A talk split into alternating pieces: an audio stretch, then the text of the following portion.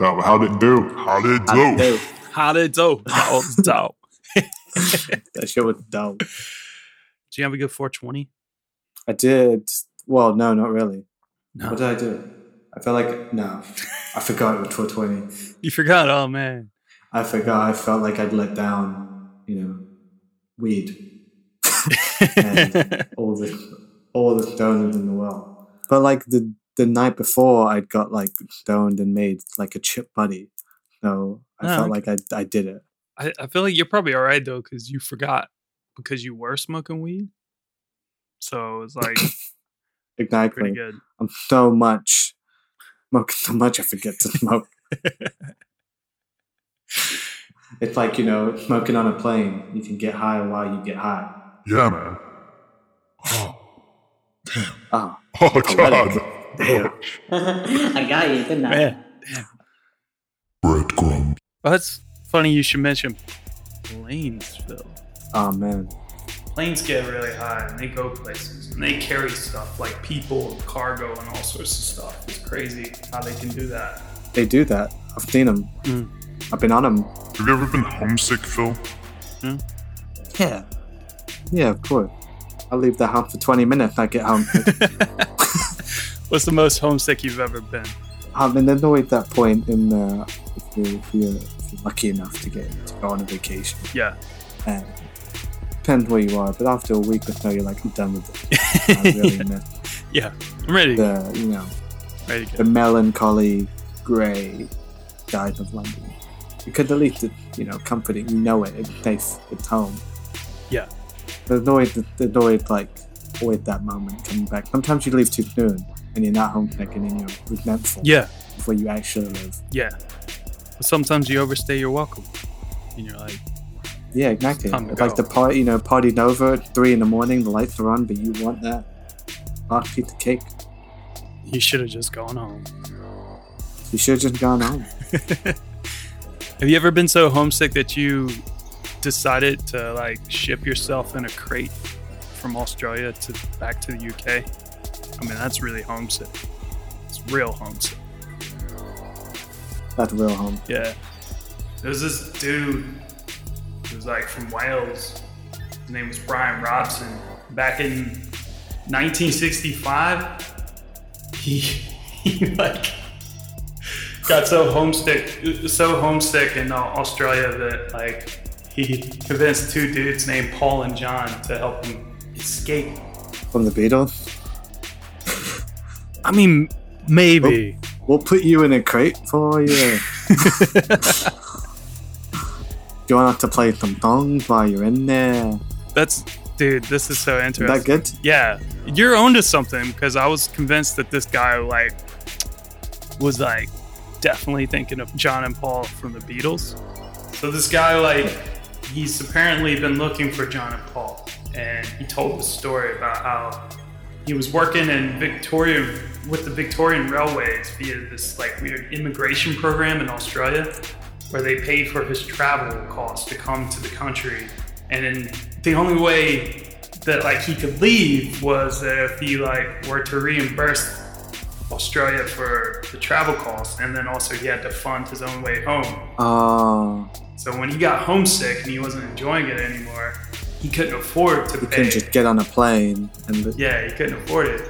Yeah. He wasn't he wasn't earning enough money for it. So these two Irish dudes named Paul and John, he worked with, uh, helped him by closing him up in a wooden crate that was the size of a small fridge. Putting him in a yellow submarine.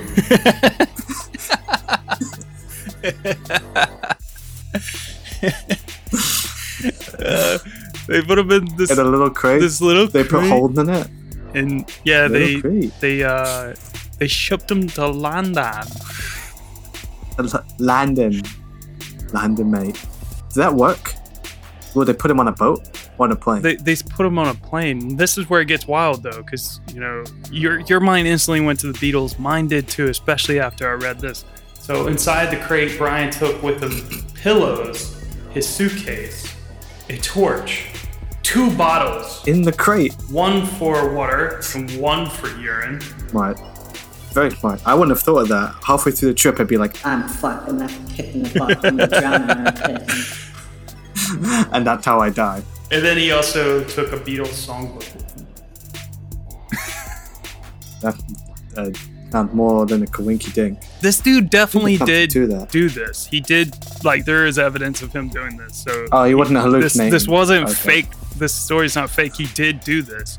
But the whole John and Paul thing, he can't find them and maybe he hallucinated that bit of the story cuz Bro, maybe they were angels. dude, he he landed in Sydney first. I, am not sure where he flew out of from Australia, but he, he first landed in Sydney. and That's funny. He'd like, Fuck, this is the opposite of what I wanted. yeah. I'm on the other side of Australia. His box was left standing on its head for 22 hours, despite the fact that his pals wrote this end up on the crate. So it was, upside down for a day. he was just Oh suffering from blackouts and shit. Wait, but how? Oh man, from Uh. Australia as well. And that's another like 20. So he spent like a couple days inside a crate Yeah. with just water and a, and a songbook, apparently, and rolling blackouts to keep him company. And a bottle of urine. And about his urine, which definitely smelled. He definitely locked the cap when he was upside down. He was in there for days. He definitely would have run out of water. So was he drinking his piss? And then was he just peeing more of his piss water that he had drank? I mean, because. I mean, it's like a, it's life cycle, right? It's just in one end, out the other. yeah. It's all the same. No? You can drink piss as long as you filter it. If you just wring it, wring it through some clothes, I'm sure it's fine. Yeah. It's good. I mean, it cleans teeth and stuff, probably. What about? But what about? What about number two? Paul and John didn't tell him about the two. didn't tell him Yeah. about the twos. Paul and John didn't tell them. The terrible two. Yeah. That's what they call an octopus's garden. Um, Good luck, mate. All you need is love. When he was in the air again, he finally thought he had made it to his destination. He thought he was on his way, Oh no. but he was wrong. Brian said that I was in the crate for five days and I ended up in the freight shed. I had thought I was in London. I could move my hand to get my torch, but fingers were very stiff, so I dropped the torch. I heard voices saying, What's going on in there? Occupied. That's when I realized two men were not speaking with English accents. They had American accents. Oh no. He put he pulled a Christopher Columbus. One of them looked through the hole in the wood knot in the chest, and we caught each other eye to eye. He jumped back a mile and said, There's a body in there! then they both ran off. An hour later, all hell broke loose. FBI, CIA, airport security, and ambulance all appeared. Did they get him out then? yeah, apparently his uh his trunk or whatever that he was in like had been sealed shut, like it had been frozen shut. He said it was extremely cold at times and then extremely hot at times. But it turned out he wasn't in London. He heard American accents because he was in Los Angeles. Because the freight depot had been diverted to a really slow route instead of going to straight to London like he thought he was going to. He uh, got shit. sent via LA. and after the US government realized he wasn't a Cold War spy, and after he spent some time in the hospital, he was sent back to home on a flight to London this time. London. He got it. He made it to He was in the cabin home. with other passengers. flying coach. He's like bullshit. Could you imagine if they sent him back to Australia? after all that, After all that, they just going sent him back, to Australia. like It wasn't me, it was Paul and John. No. Okay. Okay, They're just like picking up his piss-stained Beatles songbook, just like, yeah, okay, Paul and John, yeah, sure. yeah, whatever you say. then he met up. Then he met up with two other guys, George and Ringo, and they got it right that time. but Ringo refused to give him an autograph. Peter and love. Breadcrumb. Patriots, one of our most popular ad partners are back. It's Manscaping. And oh boy, do we have an offer for your Patriot package. It's the Perfect Patriot 3.0. The Perfect Patriot 3.0 kit is designed to make grooming below the waist easy. Comfortably trim below the waist with the Hedge Clipper 3.0 waterproof trimmer. Enjoy the soft ceramic blades, cutting your Patriot pubes at 7,000 RPM. And for all the true Patriots out there that work hard for a living, you will need the Crop Duster deodorant for your balls. It's infused with cooling aloe vera, so it smells good and feels smooth all day. And if you're on the go, revive your balls with the new Crotch Resuscitator Ball Toner and Refresher Spray.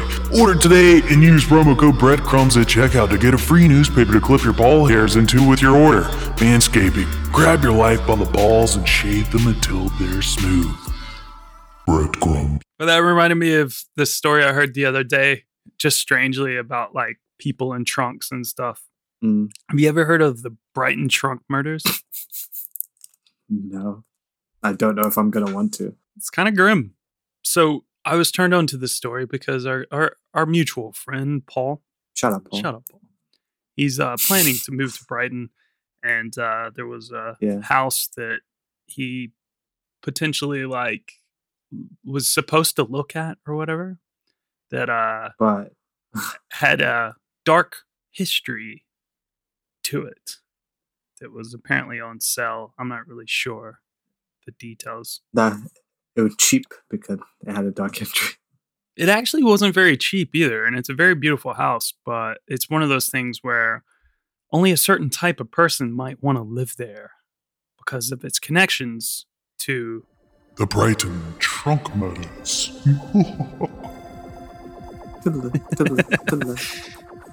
On the 17th of June in 1934, William Vinicombe and James Lelliot? it looks like Elliot with an L, Elliot. an L to start. They misspelled Lelliot. Nothing but elf. Two employees in the left luggage room of Brighton Railway Station noticed a foul stench coming from a plywood trunk that had been left 11 days prior on June the 6th.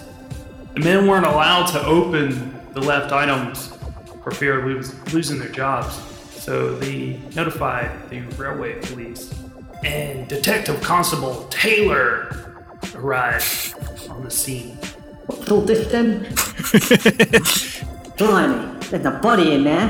Looks like an Australian. Smells. Uh, wasting no time, DC Taylor grabbed his constable's truncheon and proceeded to break open the two locks that were keeping the trunk sealed. When the trunk was pried open, an unimaginable foul odor engulfed the room, causing all God. the men to immediately seek fresh air. Oof. Immediately vacate their bow. Definitely. Yeah, it was definitely the shit. That that was the shit Oh, that Paul and John didn't tell our friend about. those are the two. Someone dropped a f- f- fucking tooth in there. It was one of you lads. Lelliot, I'm looking at you. Lelliot, you know he fucking shitted in people's trunks. Bastard. Should never have hired you. I did it as a favour to me, mum. Soon after, Detective Constable Arthur Stacy arrived, and together Taylor and Stacy returned to the room and looked inside the trunk. Inside, they discovered a brown paper bag tied with a cord from Venetian blinds. When they ripped away the paper bag, the men discovered the remains of a female torso. Oh my god. The chief inspector, Arthur Pelling, arrived on the scene to head up the investigation and ordered the team to search the remaining items of left luggage. No other body parts were discovered, but strangely, when they were searching the station, and I was trying to verify this story because it came up in a couple of places and didn't come up in other places, and it felt like if this happened, it should definitely be in all the places because it's fucking weird. Uh, Yeah. they were searching the station, and a locker was found to contain a Moses basket, and inside lay the remains of a young baby girl who was only a few days old at the time of her death. If she was ever alive, she could have been born stillborn. So there was a dead baby on that same train. Well, it wasn't on a train. This was in the station. So In the station. the trunk was in the station, And in one of the lockers. and this was in a locker in the station. Oh god. And it turned out it was pure coincidence because They just happened to be two murdered in one day. well, there's nothing that linked that baby to the woman, and the investigation deemed that the baby had been left there all the way back in February. She, oh, someone just shoved a stillborn baby into a locker at Yeah. a train station, didn't they? Yeah, that's, That's what it kind of seems like. What was what was really weird though, that there was a Beatles songbook in there too. and on the cover it just help.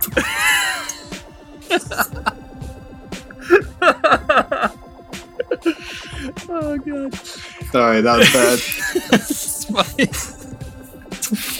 Investigators spoke with attendant Harry Rout. Rout had been the person on duty in the left luggage room on June 6 when the trunk was left. Rout recalled remembering how heavy the trunk was, but little else. He stated the men who left the item had no real discernible features, but he said he wouldn't be able to identify them if, if he happened to. And I think really what happened was, I think someone got to him.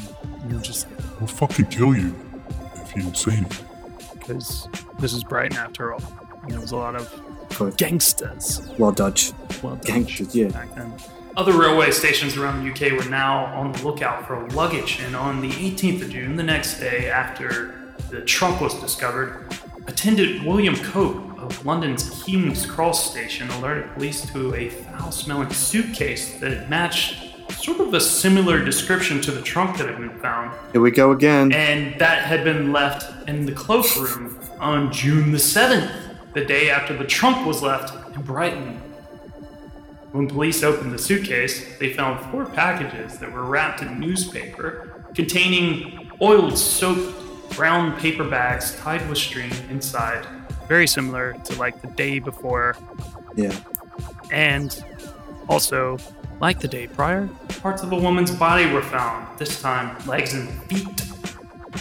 The same woman cut up into different pieces and left in multiple trunks across the country, you think? Well, the remains were sent to Brighton, where the They put it together like a jigsaw. Okay, we got the leg, we got the head. Um, what's next? Arm. They usually have arms, right? uh, the remains were sent to Brighton again, and it was determined that they did match the torso, the body that was found. And Sir Bernard Spilsbury, no relation to the Pillsbury doughboy, uh, he was a pathologist for the Home Office. He determined that the woman was in her mid 20s, about five foot two inches tall, and she was five months pregnant. Wait. That the baby? It's not the baby. it's not the baby. oh god, this is like getting bigger Yeah. and bigger. The baby was Right. inside the Moses basket.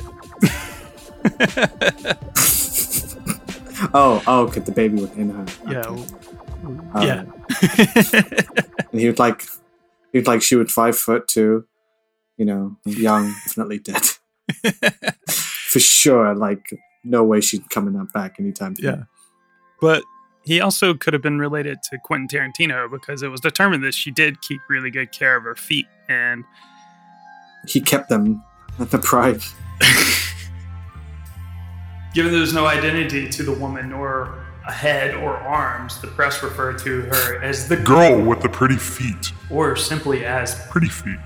I read one account that said Oh, that she had pretty feet like a dancer's feet. And I'm like, I've never seen a dancer's feet that were pretty. What the fuck are you on about? Most yeah, of the time, exactly. dancer's feet bad. are They're usually broken and contorted. Yeah. But they done. to Beatles music. That's just lazy. you know? What would? Yeah. what the what the girl with no head taken, they had to go with the girl with the pretty feet. Yeah, the foot guy. You know what I mean? Both are catchy. Yeah. Fucking, we'll have to romanticize everything. Chief Inspector Robert Donaldson was now on the case, and after lots of investigating hospitals and looking into trying to find the men who left the trunks, nothing could be turned up. But there were several crazy people who confessed to being the murderers, but all proved false. One weird lead led Donaldson to look into a well-known backseat abortionist who went by the name Dr. Edward Messiah, No way. like literally Messiah. The Messiah. When Messiah had learned that uh, police were looking into him, he was approached by an officer and he simply wrote a list of names. And I was just, tr- I read this numerous times and I was just like, he just said fuck it and wrote a list of names. I'm assuming of women What the fuck does that mean? Yeah. that he has murdered or have died in while care. giving them abortion. Yeah, Oh, that dark. yeah. so fucked up. This officer never told Donaldson this, who had only learned of it when a senior officer warned him to back off. Back off, you're two days away from retirement. Messiah moved to London where another woman died in his care while he was performing an abortion, and yet, How did he still have a medical license? I don't know. He evaded prosecution somehow, and he eventually retired to Trinidad. So, who knows? But this guy did it, right? Is that what we think this guy did it? Maybe. There was another person that was potentially like linked, but there was that was like years and years later. Someone said, "Oh, it could have been this guy because he killed his wife." So I don't know. It just sounds like a bunch of like, yeah, People trying to put it together. yeah, I bet it was uh, like uh, a trunk maker, trunk maker. someone who makes suitcases, and they just like wanted to test. If you Like, could put a like, body uh, in, Yeah, If you could, I'm not saying you should. If you did put a body in there, how long before the smell would like creep through? it's purely scientific. if Purely you're scientific, they do it now. They do it now. I bet they do it now. Maybe with animals, Yeah, because they're out of control. and that and, and we know Yeah, with animals are out of control. They need to be put in trunk for scientific purposes. Because you know where they can't be out of control in a trunk. fucking trunk. Yeah. in a fucking trunk where they belong. In the end, neither the victim nor the murderer was identified, but the case strangely did lead to solving another. Trunk murder! Dun, dun, dun, dun. I didn't know Brighton was famous for trunk murder. Yeah, It does in lots. Brighton as well. I'm just Yes, assuming. it is. Yeah, Yeah. A lot of- Classic. That's why it's classic called the Brighton Trunk Murders. Okay, I got you. I'm working backwards here. This time, the victim was 42 year old Violet Kaye, who was a dancer and prostitute in London who met a man by the name of Tony Mancini, whose real name was Cecil Lewis England, who went by a bunch of other different names as well. He was 26 year old criminal who was also a waiter and a bouncer, and together they moved to Brighton. They had a pretty tumultuous relationship, and eventually one evening, an argument occurred at Skylark Cafe where Mancini was working when a drunken Violet accused Mancini of being a little too familiar with a teenage waitress named Elizabeth Luttrell. Ooh, shot fired. Violet Kaye was never seen again. But one witness did specifically overhear him say, I'm going to put you in a trunk. See how you like that? See how you like that? yeah, how do you like that? Yeah, and he looked just like Eminem. Yeah.